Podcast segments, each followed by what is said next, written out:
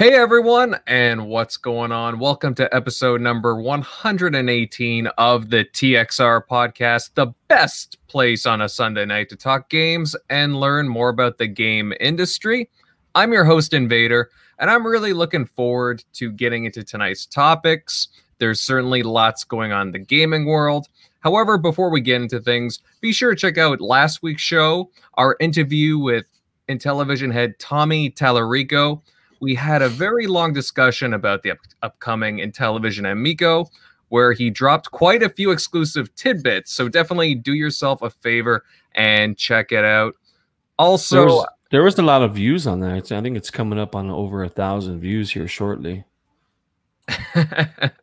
yeah, man. Like uh probably by tomorrow it's inching closer and closer to a thousand. And Yeah. you know, it it was a really good show. I, I was really excited to like hear just Tommy speak about the Amico and his passion for gaming and just learning new things about it because he dropped a lot of really new a lot of new details about it. So that was pretty Yeah. exciting. But uh yeah, definitely guys, check it out if you haven't already. It was a really, really fun show and uh, he dropped all kinds of uh, little exclusives in there for us. So definitely take a peek. But uh before we get on to the panel, uh you know, there is some uh, you know, unfortunate news earlier today. A lot of people are uh, affected. Uh, Kobe Bryant unfortunately was lost, uh, killed in a helicopter crash, and uh, lost a couple. Yeah, lost a couple of people uh, on that crash, on that helicopter crash, including his, uh, I think, 13, 14 year old daughter, Gianna. So, you know, very heartbreaking. And, uh, you know, I know a lot of people have been uh, really choked up about that. Obviously, uh, a few people in the chat, uh, Rico, uh, Dennis mentioning it here. You know, definitely really shocking news. The guy was only 41 and, yeah, just heartbreaking. And, uh, you know, we give our con- condolences to the family and just, you know, very sad event. Very sad event. Uh, do you guys want to add anything before we uh, move on?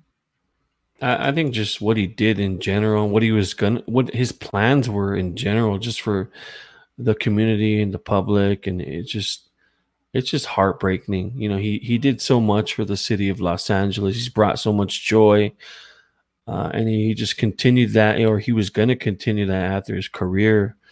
And now that it, you know, it's just it's so sad for the family. Just it, you know, his daughter, who you know, you know, there were some um he, he got asked this question like why you know keep trying for a boy to carry on his legacy and he's like you know he's like no my daughter's taking care of that and you know it's it's it's her job but she followed you know basketball and him closely and uh, it's just sad you know it's a sad day Mm-hmm.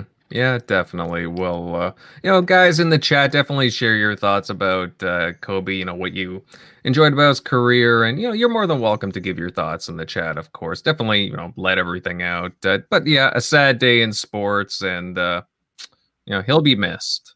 But uh, all right, guys, we're gonna move on to tonight's panel. Hey, Tim, buddy, uh, glad to have you back, bud. Uh, there's lots of news and lots of Xbox news to cover. How are you been? Uh, aside from the news today, pretty shitty. Um, but uh, yeah, I've been uh, just getting over getting sick, and um, just ready to talk some uh, Xbox. Maybe get uh, our minds off of uh, the the unfortunate news today um, uh, of what we just talked about. But um, yeah, you, just, you had the uh, flu tim or what I I don't know. I had some type of something going on. I just slept for two days though. When I, after I got home from work on Friday, I pretty much just went to sleep. I feel better now, so hopefully that's uh, the only thing you can do man is just sleep yeah, sleep. wait it out. hot liquids and drinking, you know, water and just you know.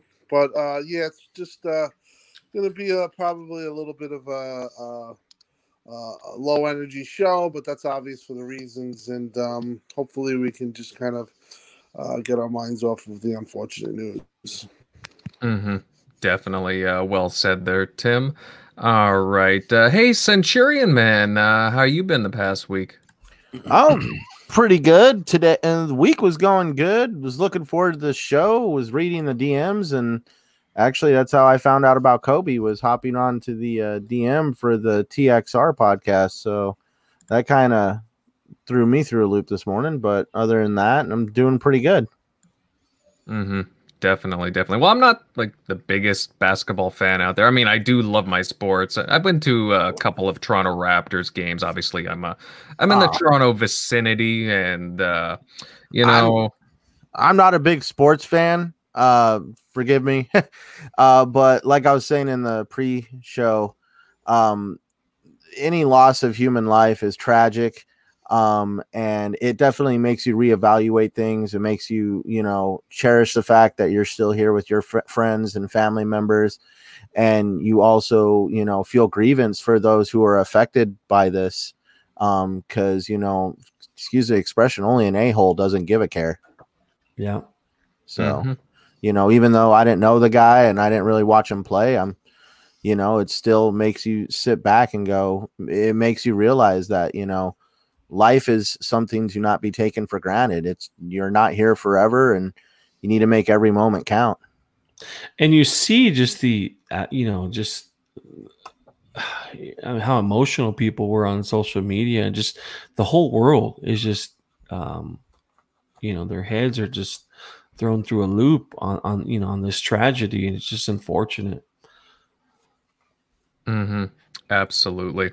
Well, we'll move on to you, Jeremy. Obviously, you know, uh, besides the, uh, you know, the the news today, obviously everybody's uh, kind of in a bad mood. Uh, besides that, how are you doing, man? Uh, what's new? yeah i'm doing well you know just looking forward to doing this show but at the same time i'm i'm really just like i was just down all day today Mm, yeah, definitely. And who else do we got here? Hey, uh, Shock Buddy, uh, how's things at your end? Uh, pretty good. Other than the uh, sad news, I was in a movie and my phone was just blowing up for. I was like, "This is this is a crazy amount of text." And then I saw why. And that's Yeah. tragic news. I think it was said there was like nine people in the helicopter now. So. Well, funny you mentioned that. We are just talking about that uh, before we came on, and I guess there's some conflicting reports we've been seeing, so I'm not hundred percent sure. But uh, yeah what what happens is there's everybody wants to be first to everything so they just they just throw shit out without verifying it first you know at first we heard that uh you know fox was the one you know he was part of that uh the one with kobe on board and then it was all his whole family members and it was just his daughters and it just you know people are quick to um assume and then they throw it out the news like it's actual news but it's not news and eh, you know it's just people should get their facts together before they say some shit on you know online or tweet about it Mm-hmm. definitely, yeah, it's uh, yeah, you know, there's a lot of people who want you know the instant uh, scoop, the instant article, the instant tweet, and I've already seen some really terrible takes by some journalists and uh, just people tweeting stuff out and That Uh, Ari Shaffir was pretty terrible. yeah i've seen uh quite a few but uh yeah you know it's tough it's definitely tough and uh you know slowly but surely you know everybody will move on it's just of course you know it's heartbreaking and uh you know we'll uh get on with uh tonight's show and uh talk about all kinds of gaming news because hey guys you know what this week there was a whole ton of news that came up for both xbox and just gaming news in general. And we're to start with, well, a bit of an article that came up, and it's about GDC, the uh, Game Developers Conference. And GDC conducted a state of the industry survey. They've done this for a few years now.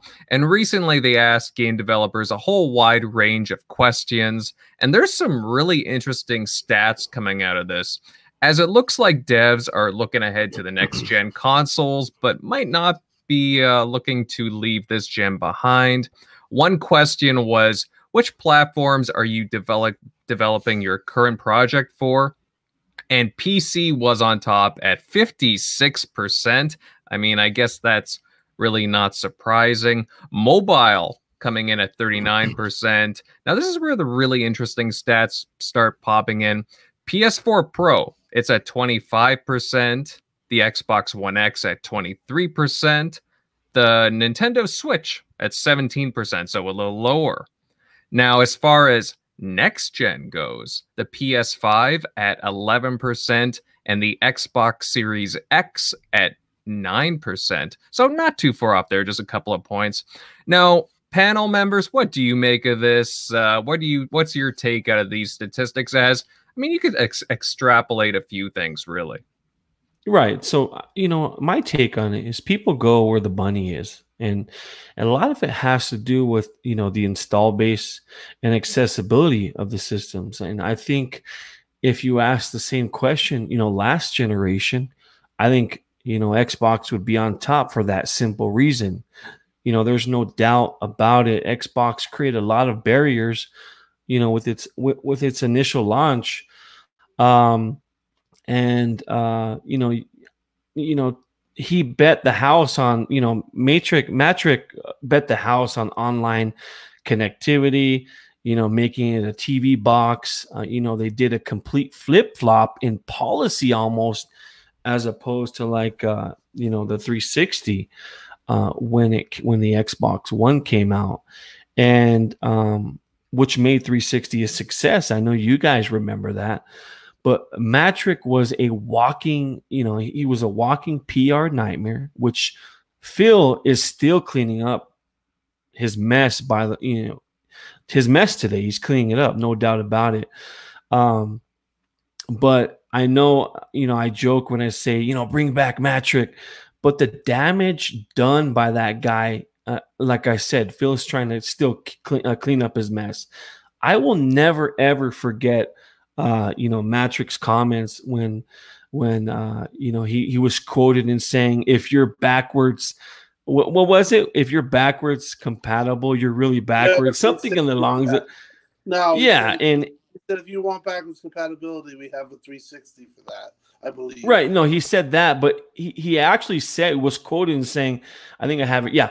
So if, if you're backwards compatible, you're really backwards. And he also said, fortunately, you know like you like tim said fortunately we have a product for people who aren't able to get some form of connectivity and it's called you know the 360 you know so it, that that message just resonated with people which again phil is trying to clean up. But to be fair you know obviously phil and the current xbox leadership has had their own you know pr uh, little nightmares. I want to call them too devastating. But you know, Phil's comments on the whole VR is isolating, and you know, the comments were just bad. And I think you know, um, I don't know if you guys remember part of the reason why I joined Twitter was his Street Fighter comments, and I know Tim could remember this, and that's how I I kind of met Tim and started talking to Tim was his Street Fighter comments. Yeah. Um, if a person asked Phil on social media about how he felt uh, about Street Fighter being exclusive. And you know, Phil's response was that business deals happen, and we we won't do all of them. But you know, when we have a first party franchise, he's referring to Killer Instinct. Um, I'd rather invest in ours. And I, I think about you know all the developers that you know, I don't want to say he singled them out, but he, it kind of felt like he did, you know imagine you're a developer and you hear those words, you kind of get singled out.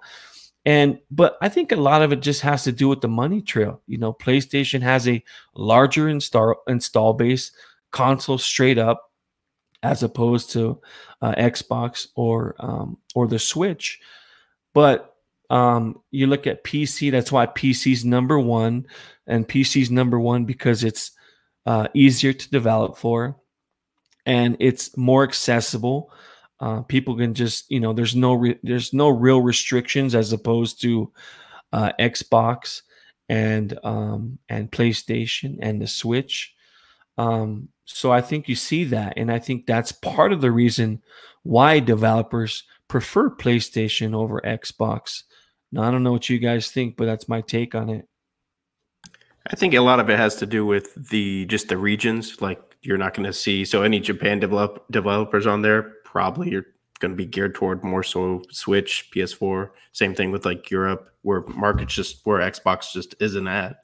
Um, Yeah. so it's going to be split up between that and PC. So maybe they want to get in with that, but there's no big install bases in some of those regions. So Right. For Mhm. me, Well- for me, well, go ahead, go ahead, Amina. Oh no, well, I was just gonna chime in and say that. Well, it makes sense to you know they're doing all these initiatives with uh, PC. You know, Xbox wants to do a Play Anywhere initiative. Sony's definitely been testing the waters with that with PS Now as well. And it just you know with these kind of statistics coming from game devs, like fifty six percent are you know PCs at the top of their list that they're developing for. It just kind of makes sense, right? But go Yeah. ahead. Yeah.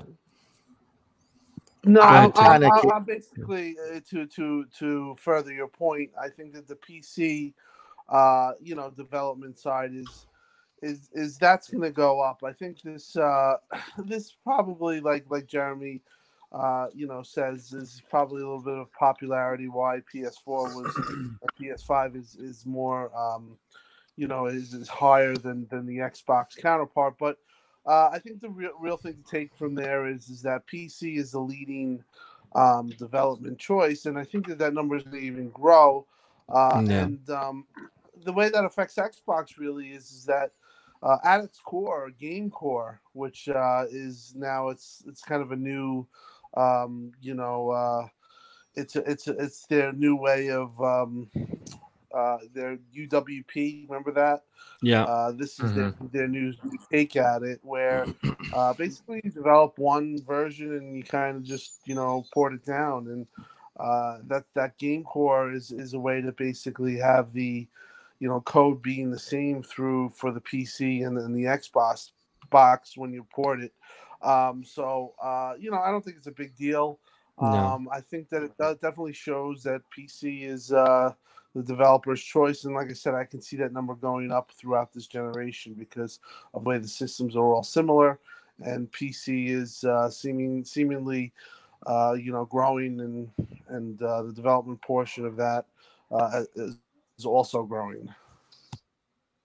Right. Mm-hmm.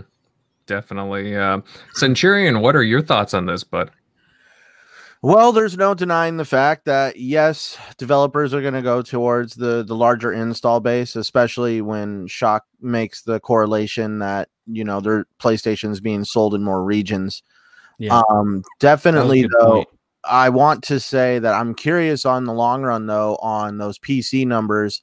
On I feel like eventually uh, console and PC numbers are at least going to start becoming very similar. Right now, there's about a around what was 20 around 20% difference in the numbers and so definitely i'm curious going forward um into the future on how much closer those numbers are going to get to each other because these consoles are starting to revel you know low in, they're starting to become pcs in their own rights you Yeah. know they're they're starting to kind of blur the lines between console and PC. And so going forward, you know, ma- game developers are going to see that these consoles um don't have as many limitations as they did back in the day Yeah. and it's going to get more console developers to want to op- uh, develop games and also with uh, the idea of creating games on that x86 architecture the fact that you can scale games from pc to console without having to uh, break your back to do it is Mhm. definitely going to uh it's going to be great you know? Like if i really think about it it was said earlier this week uh, by david preen on dealer show that you know this is going to open the gates for new kinds of genres of gaming because all these all these pc developers that have all these ideas and stuff that console gamers have never seen are going to be able to start putting some of these ideas to work on console gaming Yeah, and in hope, I mean, I hope they, that happens, but you know, you see, uh, you know, like um, uh, Epic, uh, Epic Games, what they're doing with their uh, whole IP, and I'm not IP, but their own uh, online um, and Steam, and you know, it's just who knows because those games, you know, Epic is big with uh, the exclusivity rights with some of their games, and I think they're just going to move forward with that. So we'll see how it goes, but uh, they're paying big money for those exclusive rights to some of these games.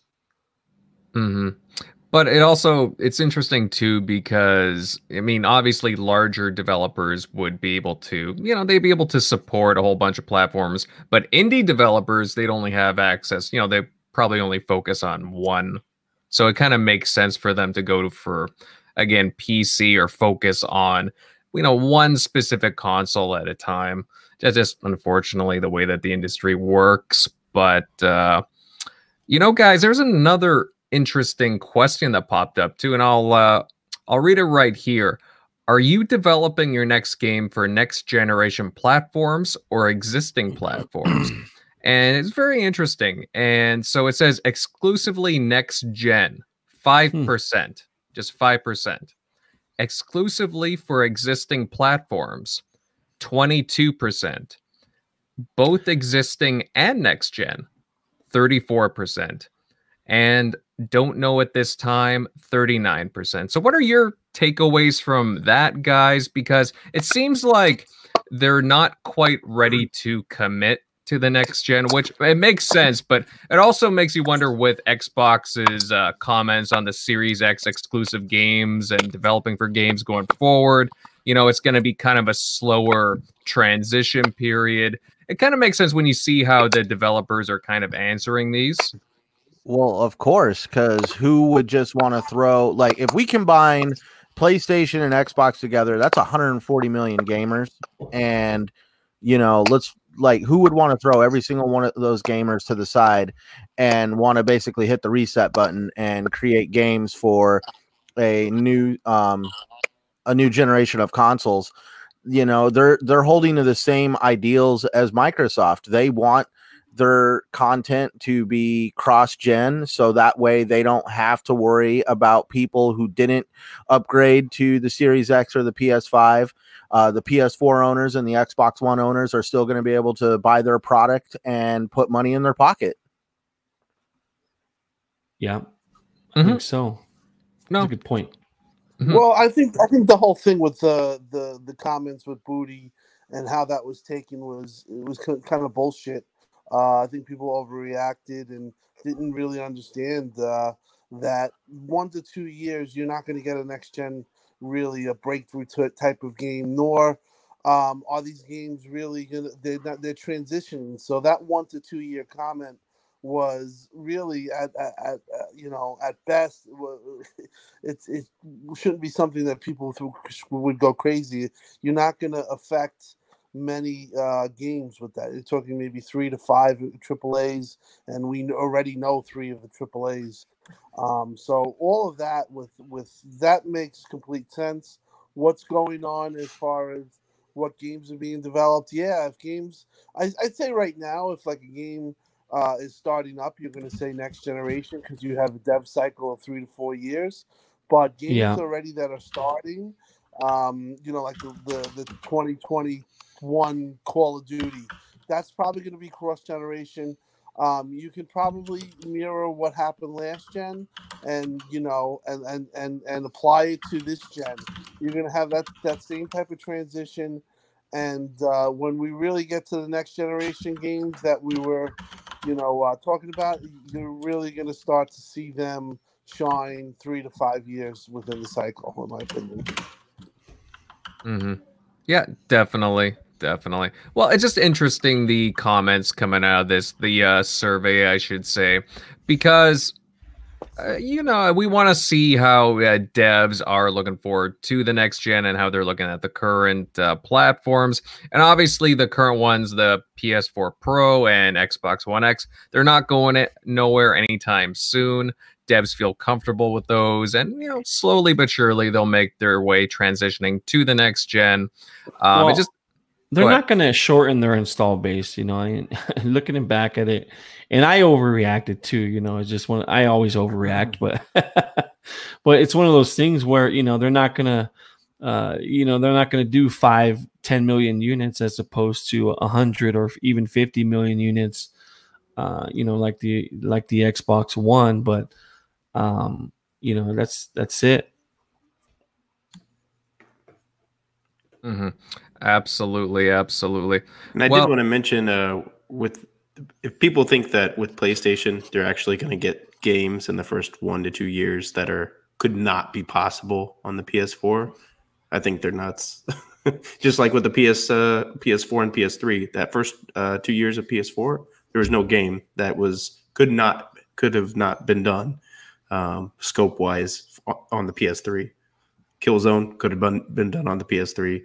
Infamous, same thing. Like that's all we're talking about. So Xbox, they're just you know doing goodwill because they need to build that up. Sony, they don't need to. They got you know everybody on their side right now, so they can lock people out, make people want to jump over, especially since all your games come over. So. Mm-hmm, absolutely. Uh, Tim, was there anything else you wanted to share before we move on? No, pretty much uh, all. That's all we were uh, saying. All right, guys. All right, I think uh, we've uh, gone over that pretty well. Just some interesting, uh, well, some interesting stats there from uh, the GDC survey. But going on to our next topic, fellas, and it looks like Xbox is beefing up its marketing with a familiar face. Jerret West, former vice president and head of marketing at Netflix, is rejoining Microsoft as chief market marketing officer at Xbox.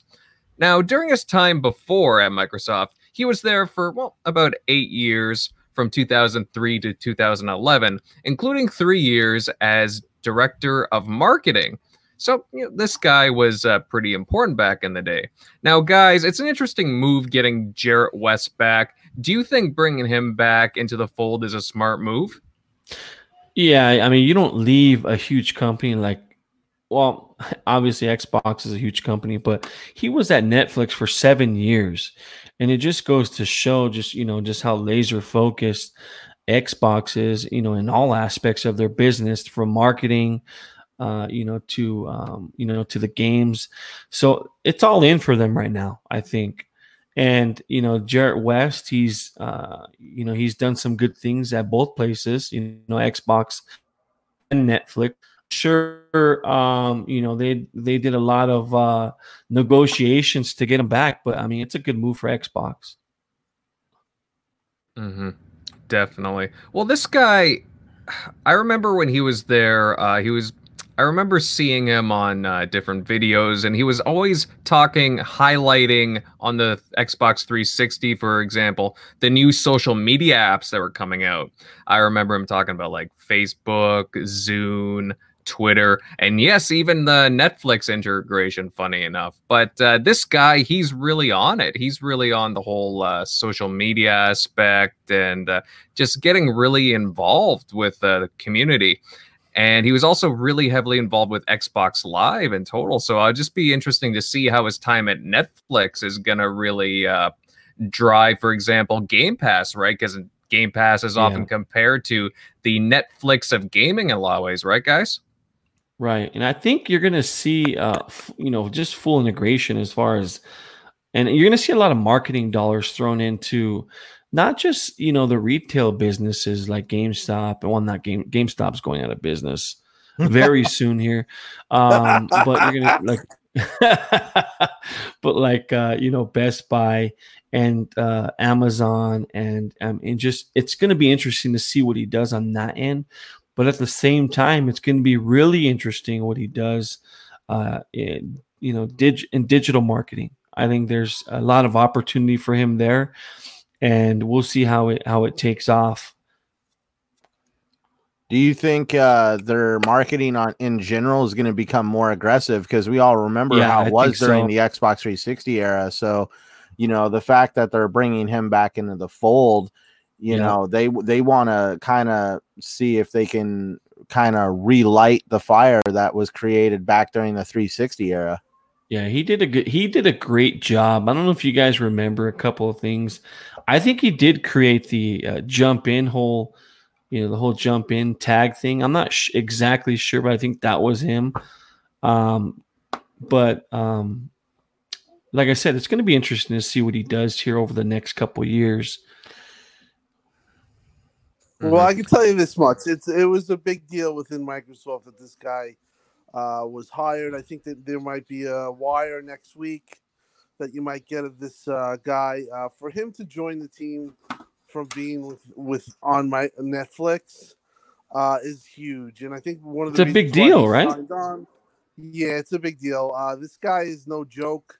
Um, he's somebody that can uh, rival Phil. I mean, Phil. Uh, you know, uh, I think uh, you need to have somebody who's not gonna. You can't have all yes men around you, and I think that this guy is the type of stature that can say, you know, uh, you know, Phil, let's be more aggressive here. Let's let's do this, do that. I think this this move you're going to see uh, Game Pass focus, which means content focus, which means you're going to get more games. There might be more.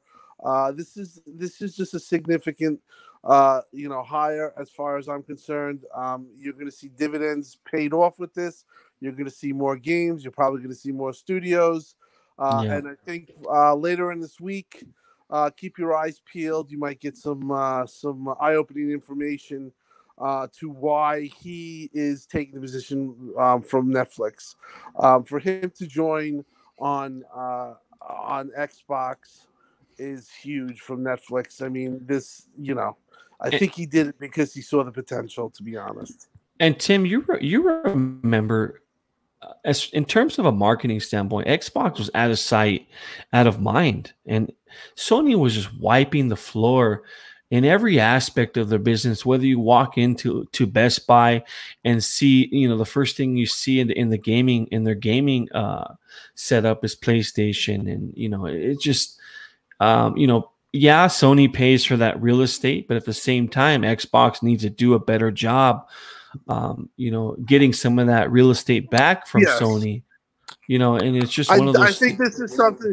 I agree 100. percent I think this is one of those things that's going to significant signi- signifies that. I think Xbox, to be honest, where you're talking, really went through a horrendous generation, a hard yeah. generation. There was a time when, listen, me and you were at dinner, and you know, I, am oh, yeah. sure you remember the dinner and um, you know. Oh, we could uh, talk about it now with who, with well, you know I who. Really, I wouldn't really go into it, but the fact is, is that there were some dire times for Xbox, and they weren't spending money, and this is just a this is just a uh, you know uh, a signal that you know they're real deal right now. You the, this type of guy is not gonna he's not going to join a shitbag company that's that's going nowhere. It's not going to spend money. Absolutely, right, yeah. exactly. So it's it's a big, it's a significant hire, and like I said, you might hear more from it next week. Keep your eyes open and uh, I think this just shows. And, and, Jeremy has always pointed that out that, that you know, and I know, and I've seen him question executives. You know, why why are you letting them get into the space? Why are you letting the them you know uh, do this with the journalists and and and uh, you know, I mean, I, will give it to Jeremy. He has he's very good and keen in that, and well, he always you know, brought it up. But I think you know what, Tim didn't spend money.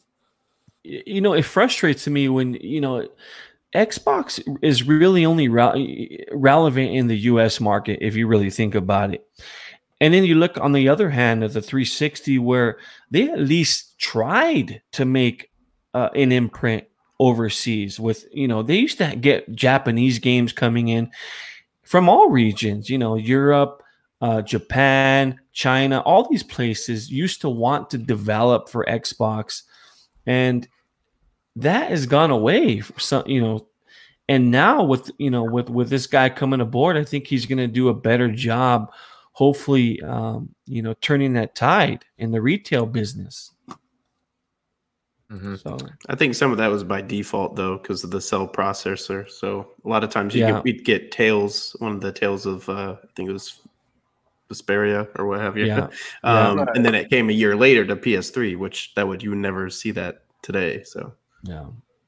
No, there is but, some truth to that. It was, yeah. it was, definitely a different climate. There was definitely listen, like like like we said, this generation Xbox was stumbling, and I think there was a time where Xbox might have thought that you know they're they're just going to go, you know, to be like uh, you know uh, uh, kind of a Valve a Valve type.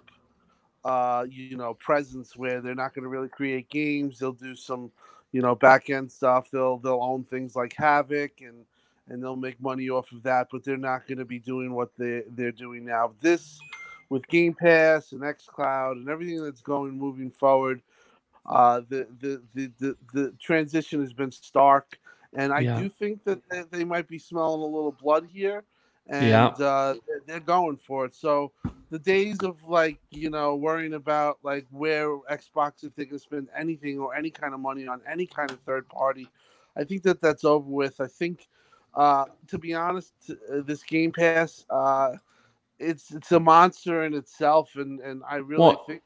Tim, you could say that it's a it's a make or break situation for Xbox, and they're putting all their resources into Game Pass. They have to. Pretty much, yeah. They, they, the, fact of the matter is, and I've said this, and people get upset when I say this. I do believe we might live in a world where, in five years, Game Pass is possibly just by itself bigger than Xbox itself, bigger than than the console business. It's just, it's a Mhm. subscription service Yeah. that just keeps growing and growing. And when you, you know, let's just say, let's just say in five years they have, you know, 40 million customers or 35 million paying customers, the revenue that you're talking about from that, uh, you know, because everyone's their one dollar, their one dollar deals are gonna, you know, obviously gonna transition out and they're, you know, but let's just say it's even like 20 million. The the amount of money and revenue that they're making just from Game Pass is going to be huge, and I think that uh, getting a guy like this, I think that he sees the significant trend that's going on, and like I said, I I think uh, next week we get the business, uh, we get the uh, the numbers for uh, uh, for what Xbox division's doing. And I think that uh, he might be privy to some of that information. I mean, this guy is not going to go into, like I said, he's not going to go into something where they're They're not going to put money into the. They're not going to leave Netflix because to, for something that isn't going to have potential and grow. So this is a real significant hire. And with even within Xbox, I've talked to people within Xbox. Uh, they're they're like, yeah, this guy's real, real deal. And, and just a shout out to Mike Mike Nichols. Um, you know, I had wrote, written a, a tweet and I thought better of it because Mike Nichols was there when Game Pass started, and Mike Nichols was there when a lot of all this stuff started. So we can't forget about guys like Mike Nichols or or, or Quick, you Yeah. know, Yubara. Those guys built this foundation. Unfortunately, they left and they went for whatever they're doing now. But those guys can't be forgotten. But um, on the other side, a guy like this is, is is a real significant hire. It's not saying like he, he's bigger and better than Mike Nichols. No, it's just the fact that you know Mike's built something huge, and you know with with all with the rest of Xbox, and now you're going to get people that are going to look at a situation that's good. It's like a manager. It's like Yeah. you're going into a baseball team. You see, you see now you got a real good deal, and you know he's jumping into that position. So yeah, it's a big deal. hmm I just I remember like the obviously the OG Xbox days and the early 360, like the first half of the generation there with the 360, and I just they had so many good marketing campaigns, good Yeah. tr- strong trailers that were genuinely memorable. You go to Gears of War, remember the Mad World trailers? Oh my God. That's po- it's part of pop Yeah. pop culture. Mhm. Jump in, like Jeremy Yeah. said. There was so many things that they that they they did Mhm. that was uh, recognizable. a lot And, of um, mhm. we all remember we all remember those and and he was actually a part of that so you know uh, it's a significant thing I, I, I guess we'll see what he does in the future though and um you know it's it's like i said i just can't reiterate how you know how Yeah. from one situation three years ago to where they are now it's it's so it's such a stark difference Yeah. Mm-hmm. Well, I'm really excited about this move, guys. Obviously, it's nice having a familiar face, a guy that was with Xbox previously, back when, you know, back to when they were just creating their hardcore IP and getting word out with the marketing. This is just really exciting to me, right? To me, it's them wanting to go back to them being aggressive, back to them being them again. So I'm just, I'm looking forward to it. Uh, Anyone else want to chime in before we move on? I'll take that as a no. All right, fellas, we'll uh, move on. And you know what? I tell you, Ninja Theory just keep on surprising us. The studio released a dev diary a few days ago detailing what's going on at the studio. That the team has done its prior commitments and can now focus on key projects. They wanted to state that the studio has grown, but still significantly smaller compared to other industry studio teams. And lo and behold, they surprise us with a new game project called Project Mara. The game explores uh, mental health, and really it only has one character and one location, and it's very, very experimental. The studio wants to create a new storytelling medium, so they say. Now, guys, you know, I'm sure you checked out the trailer by now. What are your thoughts on this new horror project by Ninja Theory? I think it's gonna be awesome. I love the fact that Ninja Theory is pushing the boundaries of gaming in general. Like when you see that flight of stairs, I was sitting there trying to figure out if it was an actual live image for starters. I mean yeah. that that was that was really gorgeous graphics right there.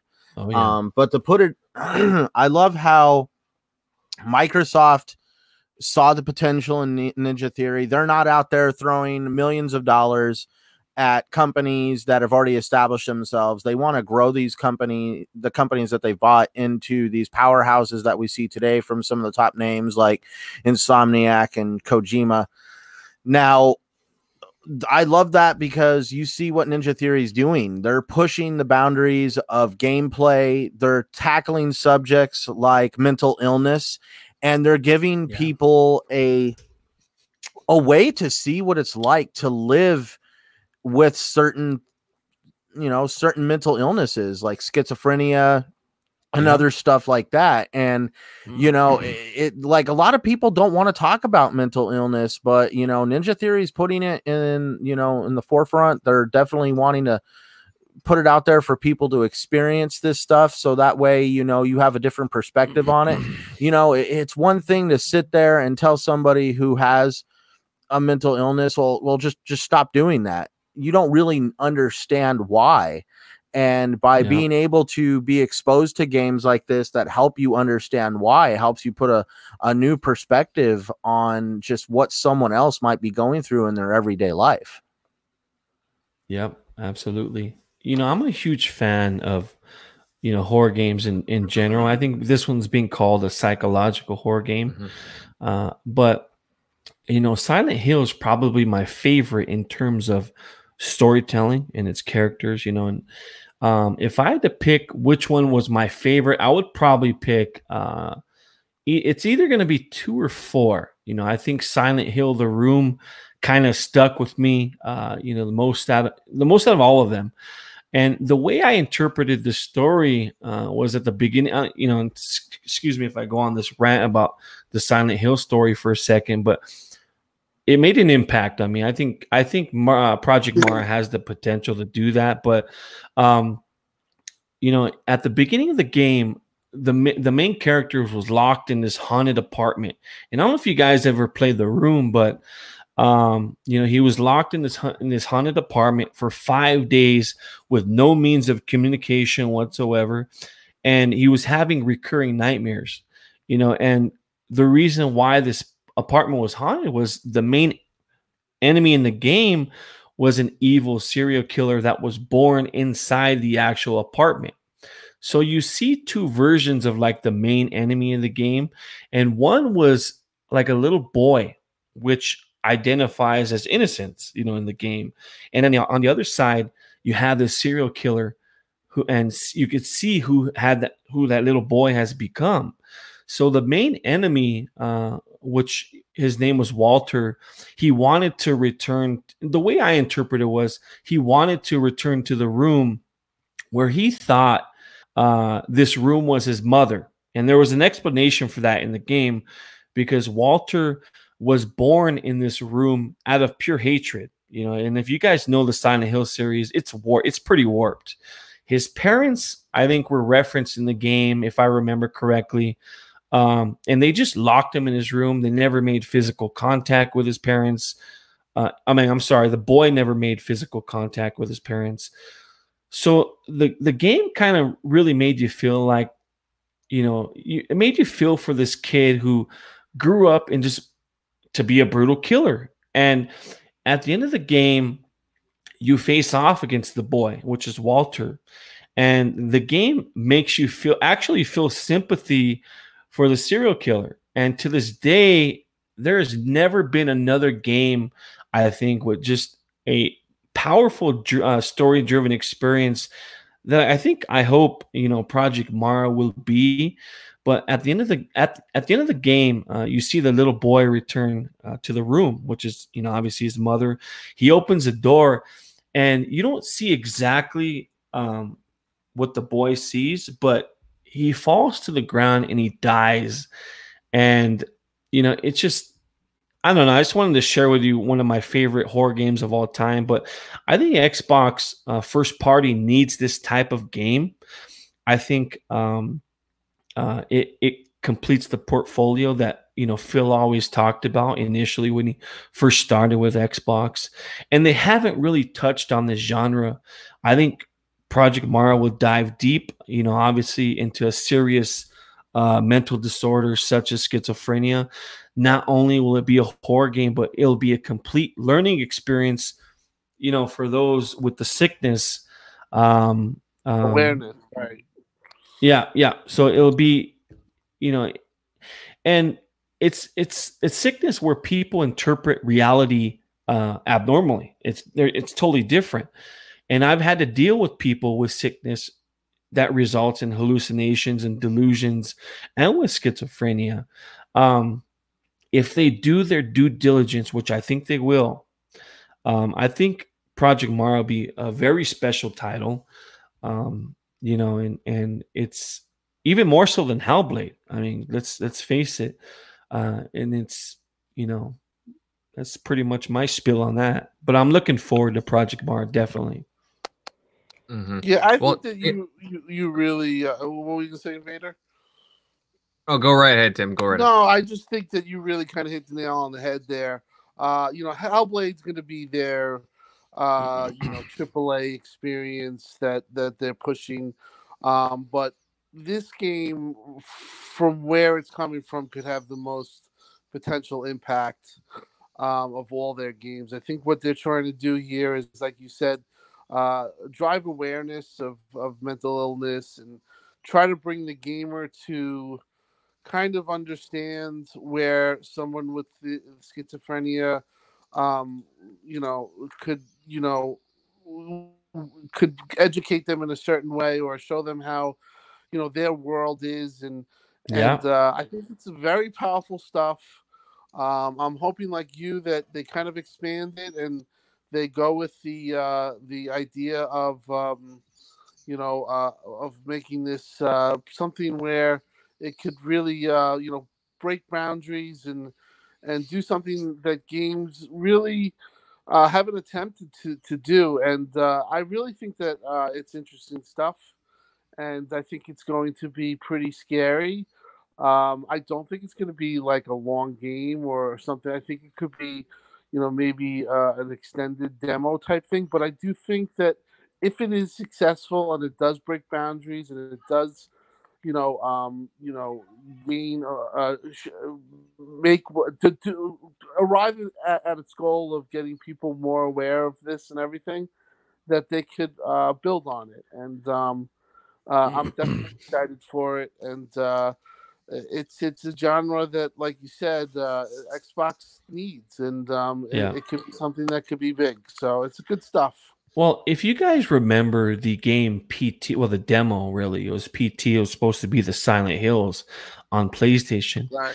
and that particular demo was only about thirty minutes in length, and it created this huge impact in I, I think in, in just gaming in general, what can be done and the experiences that you can have on some of these next gen systems. So now you take in consideration the power of the Xbox Series X and the PlayStation 5 and then high end PCs.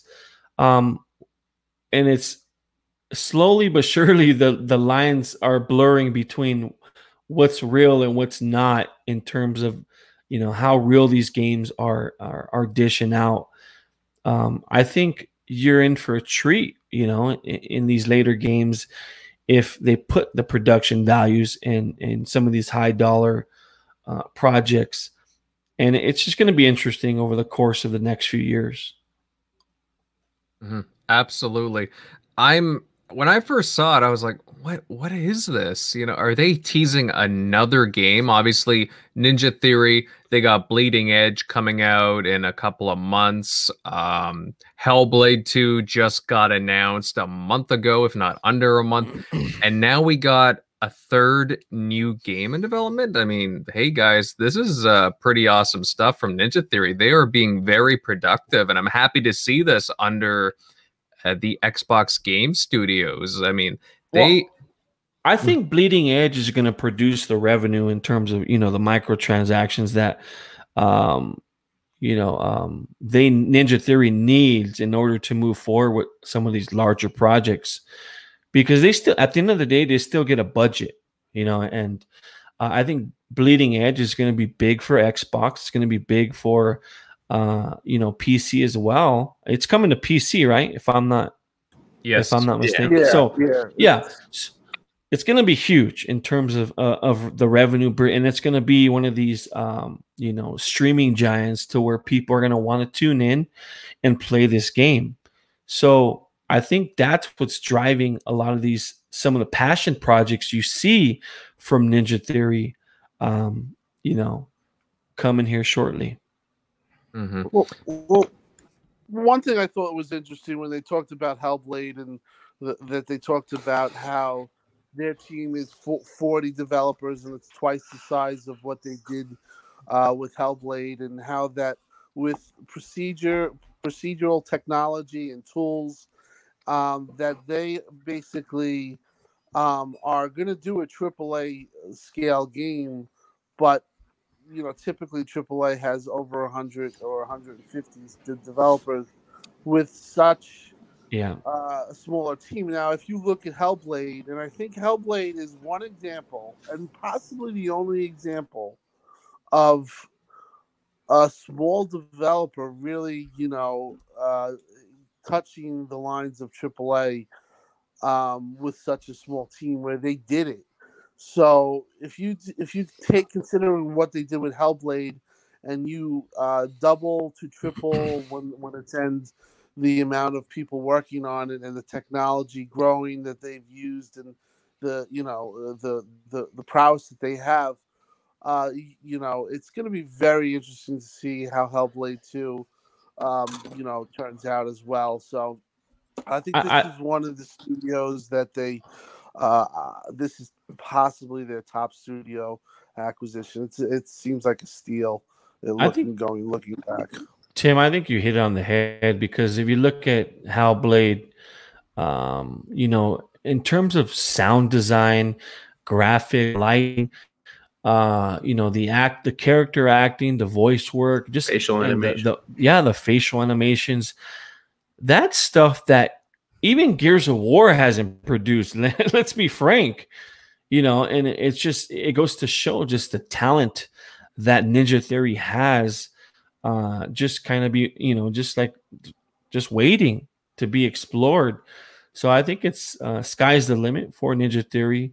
Uh, they did a good job with um, uh, Enslaved. I don't know if you guys ever played Enslaved, but Enslaved was an excellent game. Um, and Hellblade was was an excellent game. So I'm looking forward to these next projects.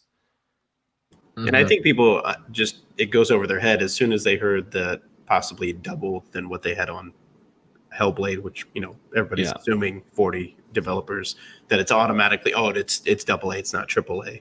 But totally forgot what he said there. Like they're using tricks. They have the budget available, so triple A is more about the budget, not the developer. Yeah. Um, and they get make the excuse because I made the point that Death Stranding only they only had you know 80 developers in that whole whether or not all 80 were making the game, um, but then they make the point they were getting outside help from the other studios Sony has. I'm like, well, Ninja Theory has the rest of their studio, plus they could, you know, collab with the other studios now that they have that you know family yeah. of studios, so they could do the same thing if they need the help. They'll use it. Uh-huh. 100 percent. Jeremy said I mean, I don't really want to, you know, take a shot at Gears, but you know, that's a development team of over 300 people, and you know, there's things that are done on Hellblade that you know are Yep. done better. I mean, even the sound design, I would say that Hellblade's possibly number top five best sound designs ever made in a game. Yeah, I mean, absolutely. It's just it's just uh, you know mind-boggling what they they produced with such a small team. Now you have the same team with the same guy, but now you have twenty probably very highly uh, hand-picked uh, developers, and and like like uh, Shaq was saying, you're gonna get some uh, collaboration with with other with other studio people and and they're probably I would think they're still hiring. I think that they're going to probably add another ten to fifteen, but you're gonna. I, I think it's pretty pretty obvious that you're gonna get just even basing watching that that trailer. Uh, you're gonna get a, a bona fide AAA experience. But what they're doing is, I think that they're trying to. They're they're they're doing something that really um, uh, is new and, and it's kind of setting the precedent. And uh, I'm wondering if if uh, other studios, uh, especially within Xbox, are going to try to accomplish. I mean, uh, Now, they isn't got now ahead. isn't there a new studio being built for Ninja Theory? Yes.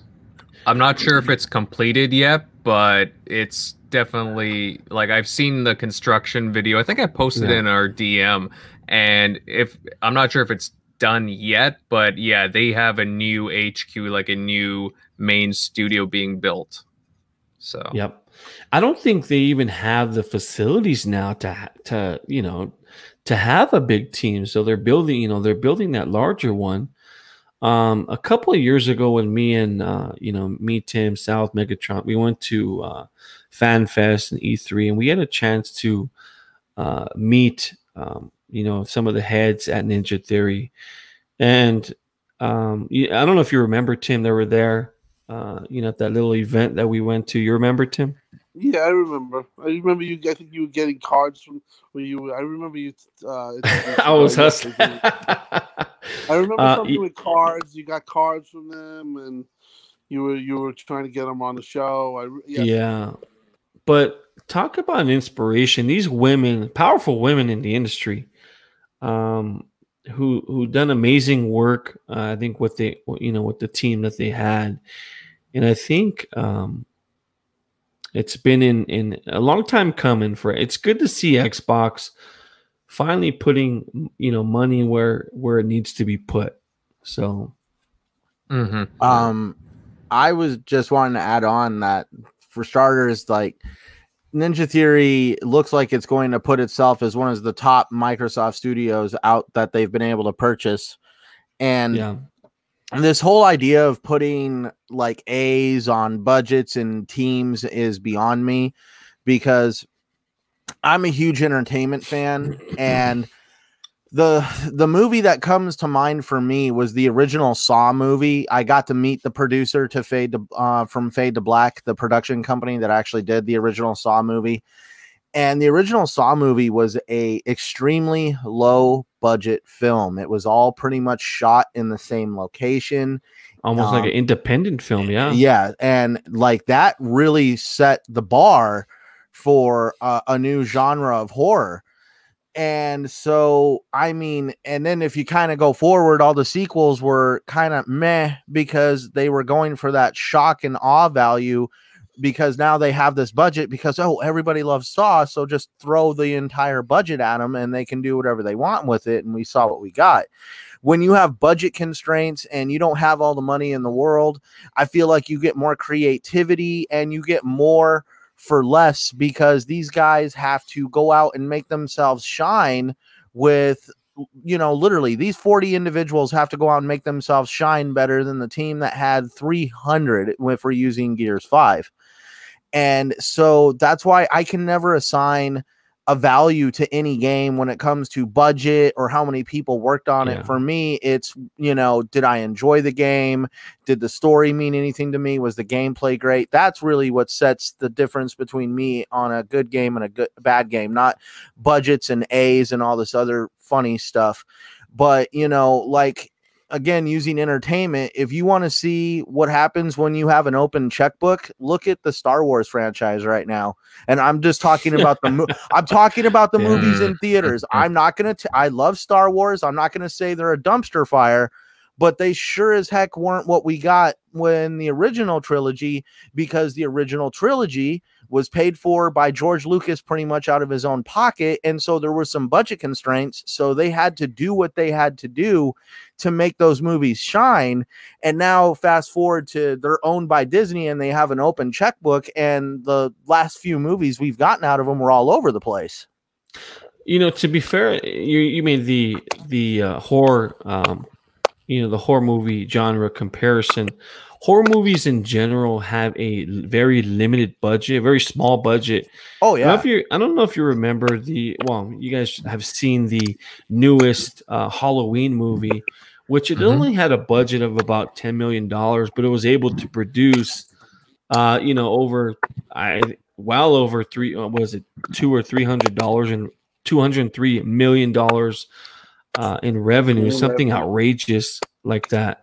But you can see, um, you know, like you said, some of the tricks of the trade that these talented, um, you know, costume designers and set piecers and are able to do with it, you know, pretty much nothing.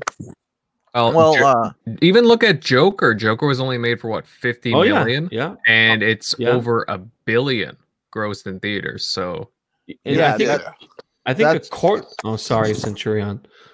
I no, think you a, go first a quarter of that was just on Joaquin Phoenix Phoenix's paycheck. mhm. um definitely when it comes to like at in the movie industry when you're an aspiring director you got to remember when you're the director you're the end all be all of the budget and so therefore if you can make uh, a badass movie for 5 to 10 million dollars that's going to get people's ears perked up because you're like hey you Oh, made yeah. something great for 5 to 10 million dollars.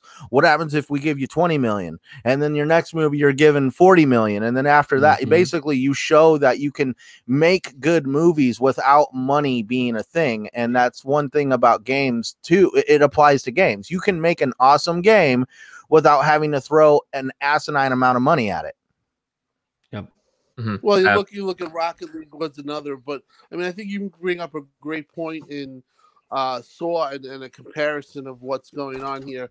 But you know, um, when you say the things that you say, I agree with you, but to a point, what they've done with twenty people and how they did what they did with Hellblade, that is really the exception to the rule. What they produced with Hellblade with twenty people is absolutely insane. Yeah. Now, if you're going to take that same formula and now you're going to add uh, more technology, uh, more developers, uh, you know, even if you can double that output, you're talking about, uh, you know, a, a game that's going to, you know, rival uh, pretty much any kind of AAA.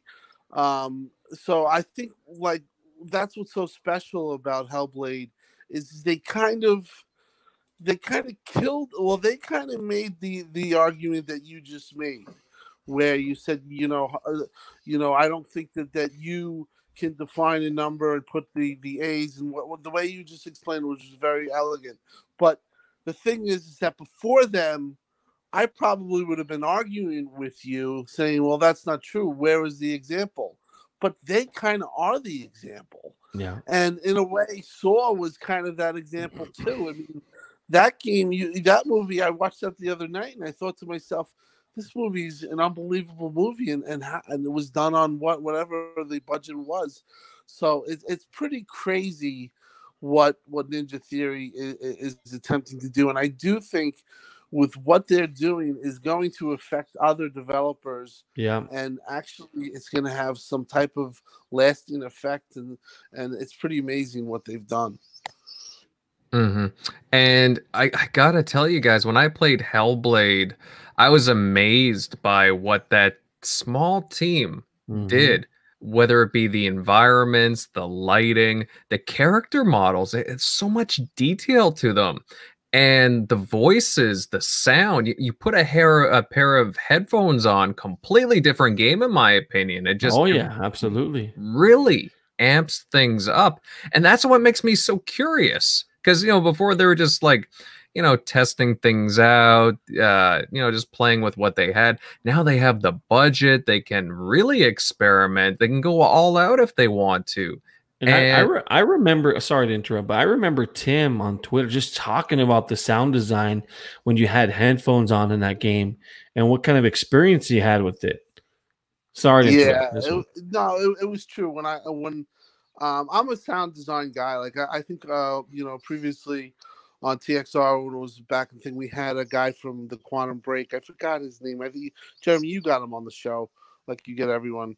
Um, but he was a sound design. I thought the sound design on Quantum Break was pretty special. Oh yeah, but, uh, absolutely. Uh, yeah. This this game, the sound design.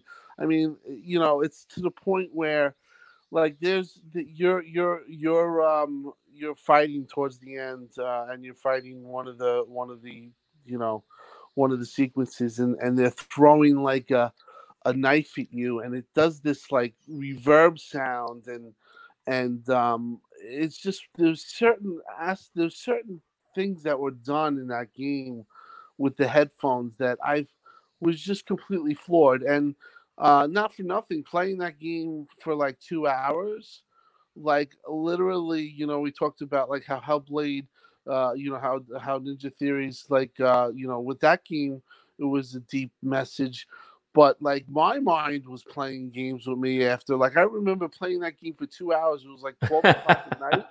And I freaking started freaking out. And I was just like, I you started I, hearing I shit. yeah, you really start like your mind starts to play tricks on you.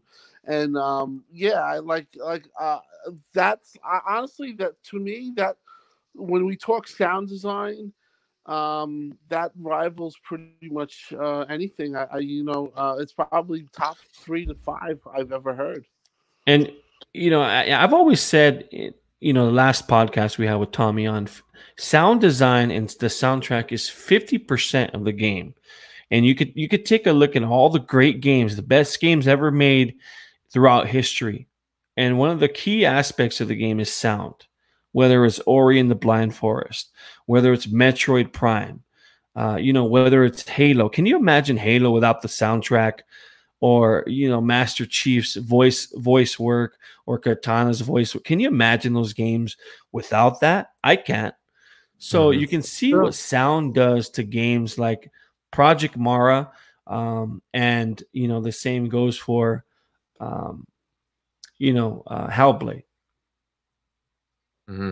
Well, I'm definitely looking forward to it. Uh, I I really think that Xbox Game Studios needs a game like this in their in their library, and I'm really glad to see that Ninja Theory has all these projects going on. Like honestly, kudos to them. Uh, small studio just trying out different things, and yeah, I am I am excited for this. Project Mara is definitely on my on my radar for sure.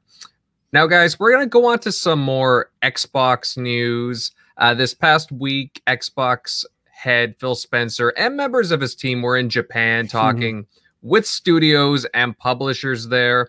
Over Twitter, Phil stated that great to be back in Japan with the team talking and listening to amazing studios and publishers about 2020 and beyond.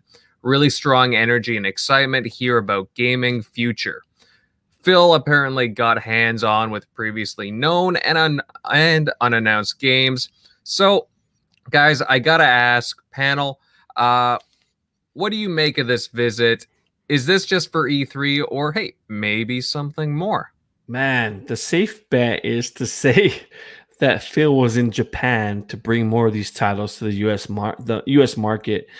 And I think Phil has done a better job uh, getting some of these games onto the Xbox platform, obviously, but uh, it's nowhere near on Sony's, you know, Sony's level. Uh, gamers, gamers think that you know Sony's only exclusives are some of these big games like you know Horizon Zero Dawn, God of War, Spider Man, etc., etc. But when in actuality, there's dozens upon dozens of these Jap- solid Japanese titles that are available on PlayStation. um, and that offered on their platform that you can't really buy anywhere else besides PlayStation. Some of them moved to Switch, some of them moved to PC. Uh, but my hope is, you know, obviously the big one is Phil purchased a, ma- a major Japanese studio like From Software. I think that was the talk um, around the Twitter sphere or social media sites. And why not? You know, they had a good relationship in the past with from from software with terrific games like Otogi. I don't know if you guys remember Otogi games on mm-hmm. the original Xbox, which were amazing. But here's the hoping. What we could hope, right? Yeah, I don't see why not. Well, you, the idea of studio acquisitions, they've come up a lot. Heck, even Phil Spencer has mentioned it within the past few months about adding some kind of Asian studio. I believe Matt Booty has also brought up. There's been lots of uh, chatter from Xbox is going on saying, yeah, you know, we're, you know, we're, they definitely seem interested in acquiring an Asian studio. Uh, Japanese studio certainly makes a lot of sense. I know that they've also been in, uh, South Korea as well, if I'm not mm-hmm. mistaken. But Japan is definitely a focus. I mean, I could see them going out obviously and getting you know more third party deals, or even for games that they they seem to have marketing deals for already, but they haven't really shown a lot of gameplay. Elden Ring comes to mind. Let me uh, ask you. Let me ask you guys yeah. this question: Do they need another big acquisition, whether it's uh, from the Asian market or Europe? Or uh, you know one of these other uh, countries? Do they need something like that? I th- I think yes. I think they need. Uh, uh, I think they need a bigger yeah. developer, uh, and yeah, uh, I do think that uh, they need a, a Japanese uh, studio, um, and I think that it's going to happen in, in due time. Now with uh, this trip, uh, like you alluded to, third party support, uh, certain things that he's been, um, you know, uh, working on each and every time he goes there. But I do think that he's been trying to get a Japanese studio. I can tell you that he's been trying to get a Japanese studio since March of 2018. Um, so uh, he's trying. I just don't think that it's. Uh, uh, it's it's an easy market for um, an American company to break into. I think there's um, I don't know if there's laws or there's uh there's just regulations there that make it really yeah. hard. It's not right. It's not, not illegal, it, but you can do it. It's just there's a lot there's of a lot of regulations, a lot of red tape. Um, so I'm just hoping that uh, you know, even if it's something where he he gets a small studio and then he injects uh, some money because I, I think Xbox needs a, a, more of a global presence than it has. Yeah, uh, it's viewed as an American company um, and that's okay. But you know, the way to break into these markets is to actually have your, uh, you know, whether it's your buildings, stores, or if you know have actual people within the, you know, within the land that work and represent your company. And I think that Japan, they are uh, in dire need to get some type of presence there um, just for the games and just just for the global presence um, it's something that's uh, very hard for them to get in. And, you know, obviously we know the story, but uh, let's see what happens. I, I think he's trying, and I think that we might get some games that uh, pro- probably, you know, we thought were impossible that would never come might come to the platform. So, but, uh, Tim, you look at I, I guess we'll find out.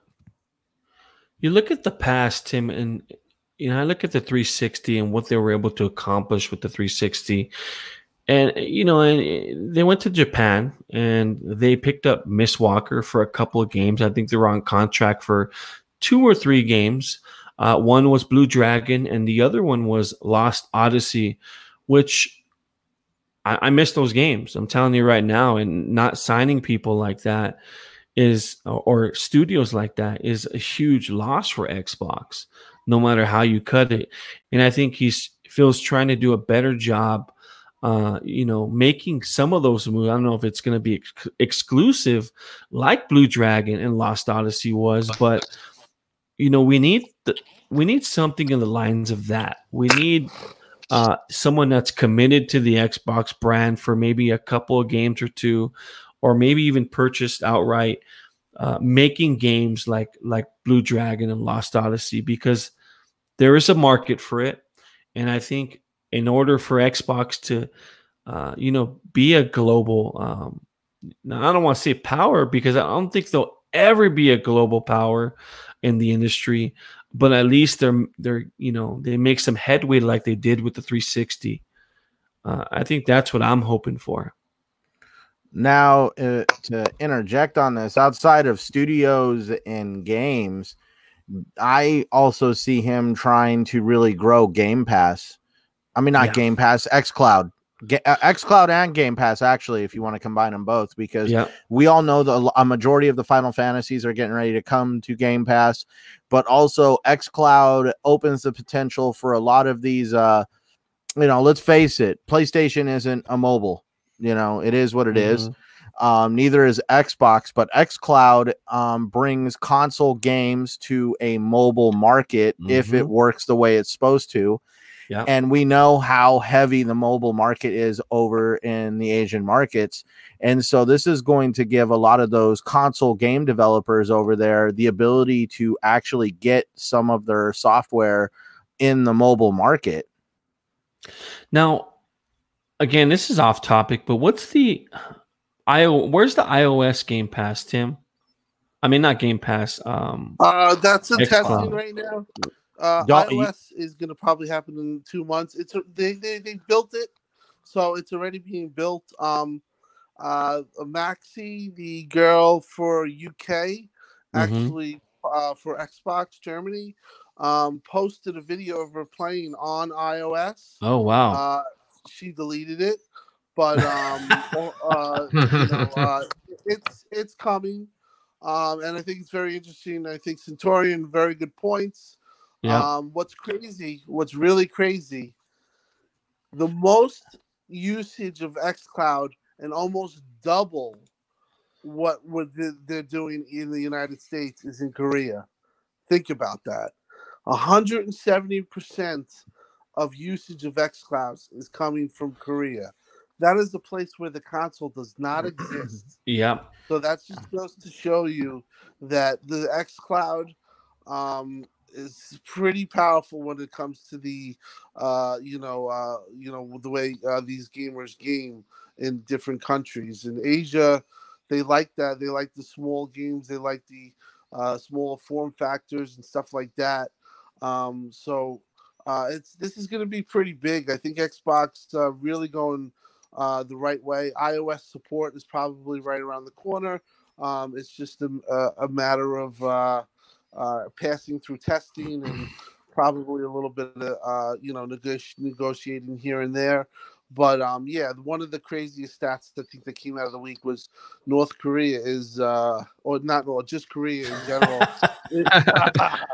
uh, is um, is the number one usage of XCloud that's and crazy. is a place where they don't even play. They don't even have a console there. Now- so uh, you know, expect that to grow too. I have because of what Jeremy said, I have to add on because he brought up iOS and you know we were talking about the mobile market over there. What we see over here in the United States when it comes to iOS and the popularity of Apple products Mhm. does not leave the United States. Right. Apple is not a very big company outside of the United States and maybe a little bit in Canada and Mexico, but outside of that, Apple does not go overseas. They are not received well. As a matter of fact, that is why most of your counterfeit Apple products actually come out of the Asian markets because they just duplicate it. They don't need it. Mm-hmm. Mm-hmm. I think Absolutely. uh, also Xbox's uh, biggest issue, if they can resolve it, um, is stop letting big Japanese uh, developers or publishers go give you know exclusives to Sony just by default, just by not putting their game like Street Fighter. That one was kind of more of a publishing thing, but um, even like the Kingdom Hearts, they gave the Kingdom Hearts uh, collection leading, you know, after the Kingdom Hearts 3. Like that shouldn't happen. Like they gotta anything that's not being published by Sony on the side, like they shouldn't just get those by default. Kind of like Hellblade was. Well, Mhm. you got to remember the culture over there in those countries. They are a very proud, honorable society. And so they actually work very cohesively together even though we see a lot of stuff that goes on between the the public and the governments over there it, it, they still work a little bit more cohesively on a on a personal being with between companies when you know obviously they're just wanting to keep it in their own backyard well Um, not only that it works their culture in general i mean even Yeah. here in the states you know out here in the united states we all want to debate everything and explore Yeah. every option over there they're definitely like oh yeah you want us to you know we have a you know the sony wants a, a japanese game or an asian game heck yeah let's put it on there because the, literally they're one of us yeah Mm-hmm. absolutely. Now, Shock, you brought up uh, obviously trying to get back all these you know, exclusive titles, I guess, that were uh, given to Sony. Uh, would could you see something like Nioh coming over? I mean, they should. I mean, that's they worked with Team Ninja before. That was the same one that we could give them Ninja Gaiden first, and then the lesser version Sigmas would go to Sony after. Yeah. Uh, so I mean, they have a good relationship in the past that and giving exclusives with uh, Dead or Alive Four uh, back on the 360. So and, and and I there's think- get Dead or Alive uh, Five or Six, or I think the latest one. So they're And- working with them. So but that's that's my point you know you look at previous generation and you know we had all these all these japanese games that came either either first to the xbox or they were being built uh, for the xbox or uh, you know even if it was third party and now we don't have that my question is what happened You well, I think a lot of that was the original Xbox had a lot of capabilities that they when they did Dead or Alive, the Dead or Alive exclusives and Ninja Gaiden back on those, those were games they, you know, probably either thought they couldn't, you know, make it the way they wanted to on the Yeah. PS2 hardware. Um, and then you had the 360 where you had like people like Bioshock, Mac, Mass Effect leading the way for 360 probably because from a developer's you know having a problem uh, with the cell processor. with the cell processor yeah so I think you that heard- was more on Well, hardware. also, I, I think with with what happened also is that at one point Xbox thought that they can, you know, that when they built in uh, Blue Dragon and they built built in all these games, um, they didn't sell, and I think that they learned that they couldn't get a you know penetration in the market, and uh, they kind of just said. Uh, Screw it, you know. This is a market where we can't win at, and um, I think that they went into this generation thinking that uh, Japan was um, not the same a place where they could do well just because they tried so hard with 360 and they didn't get anywhere. I think there's gonna there's still gonna be a focus on it though. They they can't just abandon it. I think that's why you see Well, yeah, I think that's Yeah. still doing what he's doing. I think he's trying to get to the point where, you know, uh, they're third party developers. So, you know, I remember having this argument with somebody. They look at the, the numbers and they see, well, these guys don't buy our games, so why are we going to make a game on their on their system? Now, Phil, I think realized that that was a problem, and part of where when he goes and does this trip is he tries to give them some type of incentive to build their games and bring it to Xbox. Hopefully, You know, the next Yakuza comes and- to the Xbox games like you that. know Delilah HD brings up a great point and it, she says mostly because Peter Moore and his ties to Sega. You know, and Mhm. she brings she she brings up a really good point because you know Sega was you know he Peter Moore was was Sega you know at the time and you know I think that relationship kind of spurred into the Xbox stuff to where he was able to make those moves um you know hopefully Phil can can do some some other things like that so I Mhm. think their best idea is to get a studio, build the studio, and you know make it a pretty big studio. And uh, one thing about Japanese games is, um, from uh, from you know production, you know, uh, you know um, point, it's not they're not a ton of money to make. So if you have a big studio, you can push out, uh, you know, a, a couple of exclusives, uh, JRPGs that the, the, the you know the platform needs. I just think that uh, that's probably one way of going is kind of get a studio and build it out. You know, hire a bunch of people and um, you know have two to three JRPGs coming, um, you know, onto your platform in Game Pass and uh, and add the variety that they need because Japan, as we, as we, we were speaking here, is is a, is a tough spot for Xbox to get any kind of traction. Uh, maybe XCloud changes things over there. Um, and uh, I do, like I said, I, I, think that they need that studio, and they need to have people working in their homeland to kind of get you know uh, Xbox to where people look at it and accepted. Because I still think that people look at Xbox in Japan as an American company, they want no part of it, um, yeah. and that's just my personal opinion on it. Mm-hmm. Absolutely. Well, as far as Phil's trips go, I, I, I could definitely see them. I saw some tweets from Namco Bandai. They have a they seem to have a strong partnership. Obviously, a lot of the uh, Dragon Ball games have been featured at E3. I wouldn't be surprised if we saw more for them coming up. Um, yeah, there's definitely more interest and investment going into Japan. I would like to see them get a big Japanese developer under their belt. Uh, like Jeremy was saying, From Software would be awesome. They have an awesome, they already have the history with them, plus the IP that they have. They are they're a treasure trove. Can you imagine yeah. if they do if they do purchase a company like From Software? Uh, we're talking. I mean, uh, seriously, you'd have Sony guys jumping ship that's how that's how big of an impact it would it would make. You know, from software makes incredible games like the Dark Souls series. Uh, you know, uh, um, Sekiro.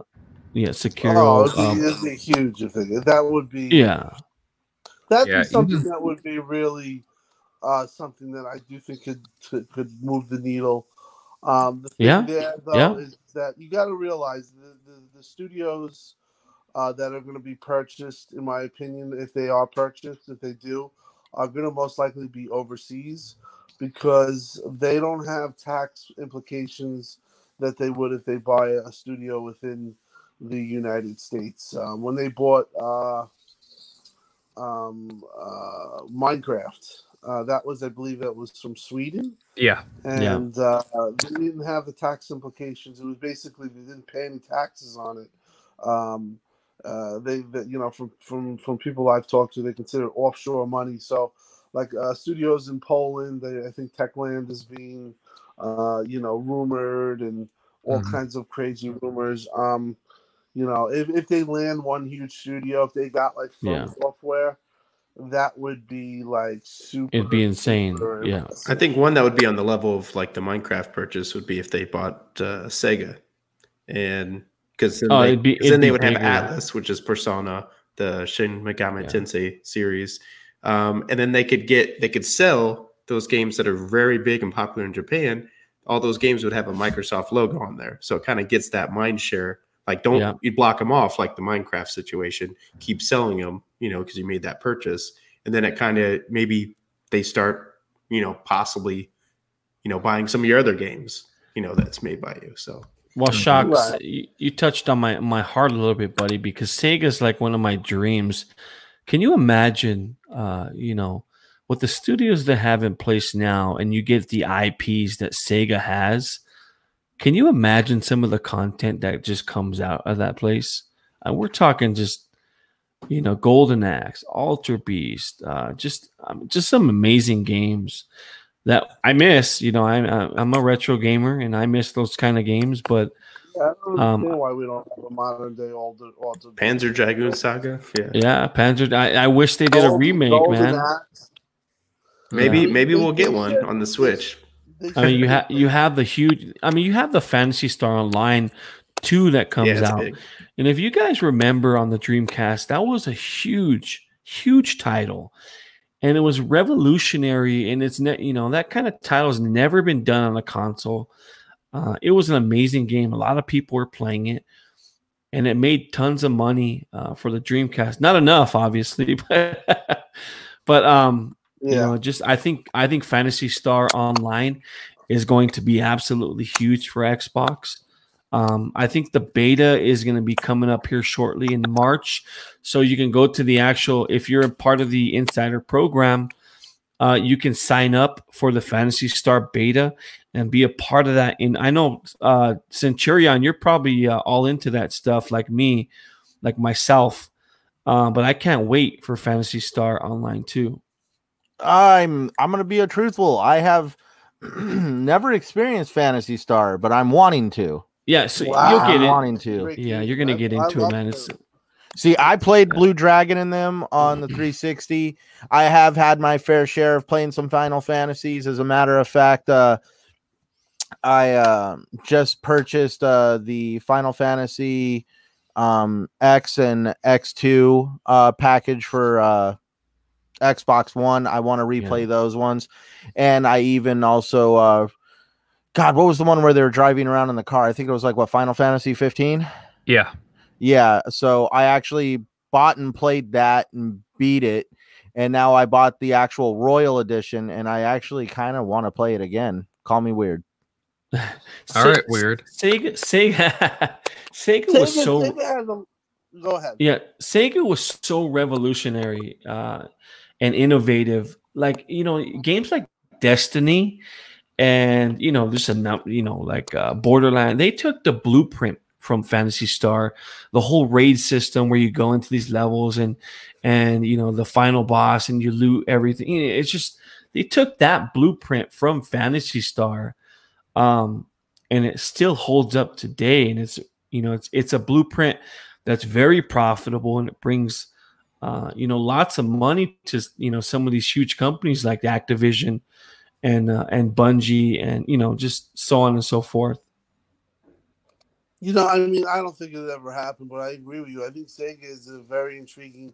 What I don't understand about Sega is, like you said, they have Altered Beast, they have Golden Axe, uh, Phantasy Star. Why can't we get a, a, a modern day Phantasy Star that's Yeah, that's high budget? How come they cannot? We can we keep getting cheap ass Sonic games that suck. they're like, well, like I don't Uh, understand. Like I think if they had the proper management and they had the proper production value behind some of their their IPs, they could be huge again. But so all the old is yeah all the old regime from Sega is gone. You know, there's no Smilebit. There's no, um, you know, Yu Suzuki. Uh, you know, Yu Suzuki still makes games now with with, with Shenmue Three, but even he was out of the limelight for uh, Yuji Naka, which is creator of the Sonic of the Hedgehog franchise. You know, who's created games like Burning Rangers and uh, the the Night series, and he's gone out of the fold. They're just not the company like you know they used to be. Um, but again, those IPs are appealing. Um, and it's kind of like the whole Konami bit. Where's Konami? They have amazing IPs that have done nothing, absolutely nothing this last generation with those amazing IPs. yeah. Well, they left. They left for the mobile market. You know what they Yeah. do now? Mhm. they actually it's true they actually do like like they do cell phone games like like um if you do uh uh gambling like you like the slot machines they have uh, uh slot machines on They do- on- they still do soccer.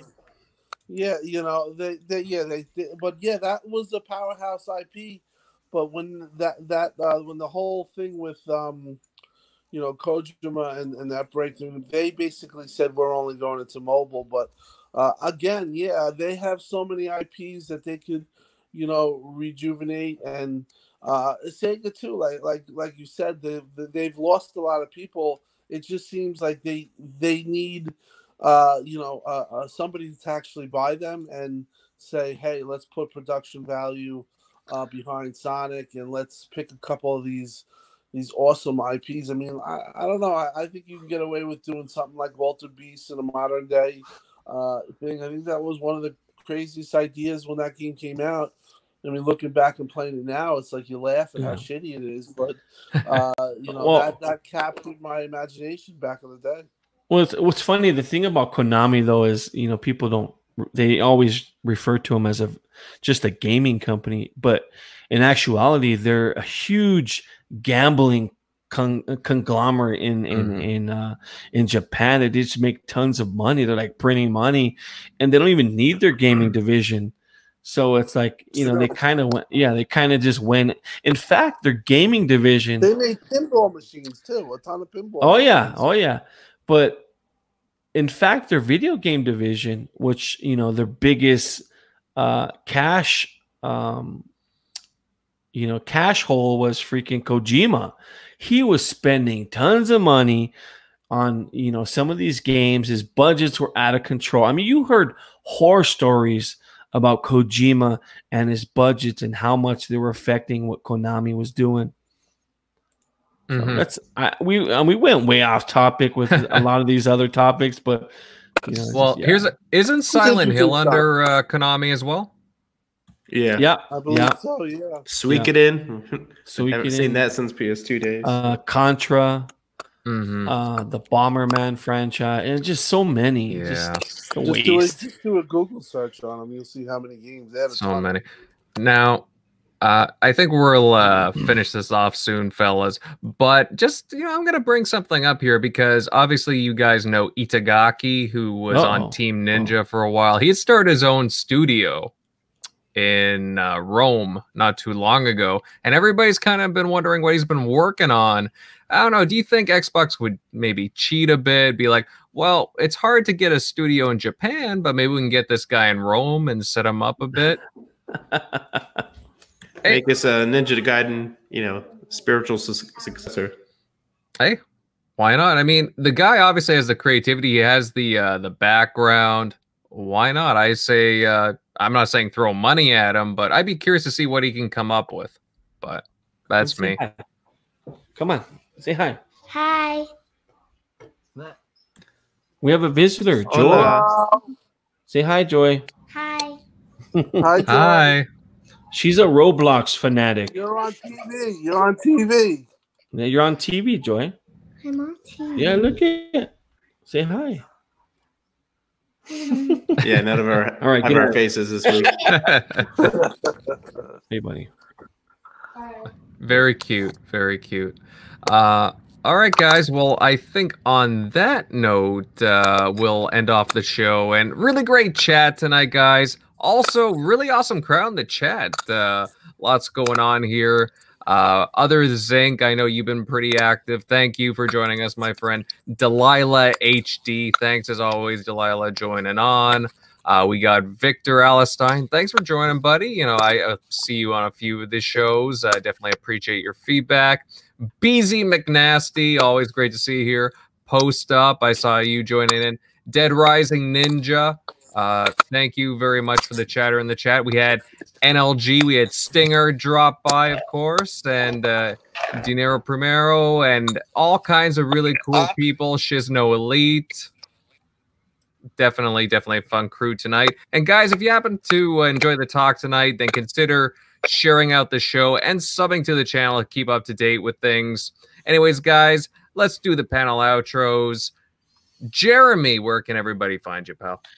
You can find me under a rock. No, I'm just kidding. You can find me on Twitter at Lone Master Who 07 I'm also on Xbox Downer uh, Space J. You could find me there, or you could find me on PlayStation. My gamer tag for PlayStation is Green Knight 07 Nice. Ni- Green Knight, really? Yep. Oh, throwing me off there, buddy. Uh, all right, let's see. Hey, Shock, buddy, uh, great show tonight. Where can everybody find you? Yeah, you can uh, find me at uh, at uh, I can't remember my name at Shock Nero on Twitter, Easy Shock on Xbox Live. I'd give my Switch friend code, but oh yeah, we have friend codes and we pay for that service. Yeah, um, and no cloud saves that automatically download. Yeah, but that's another point. But Yeah. thanks for coming and stopping by. Ooh, somebody a little bitter with the Switch, but I totally understand what you mean on that. Uh, Centurion, uh, another awesome show, pal. Where can everybody find you? As always, you guys can always find me on YouTube, Twitter, and Xbox Live at Centurion1307. I also kick it here with you guys every Sunday on the TXR podcast. I'm on the Saltiest Gaming podcast on Thursdays and the Shop podcast on Saturdays. Nice, nice. And Tim Dog, uh, again, great show, pal. Where can everybody find you? You can find me uh, xCloud Tim Dog on Xbox Live and on Twitter, xCloud Tim Dog. I also am on RDX Tuesday nights, 8 p.m. and always here Sunday, 9 p.m. Um, during the week. And uh, just uh, good show tonight, guys. And uh, thanks Yeah. for uh, sticking around uh, during a pretty uh, tough, tough time. Yeah. hmm Yeah, definitely. Uh, you know, good show. You know, everybody seems to be feeling better. Lots of uh, good spirits in the chat. Uh, I feel better for sure. hmm Yeah. Well, and guys, I'm Invader. You can find me on my YouTube channel, Invader Gaming. I'll have a review out soon for Terminator Resistance, which I happen to really enjoy, believe it or not.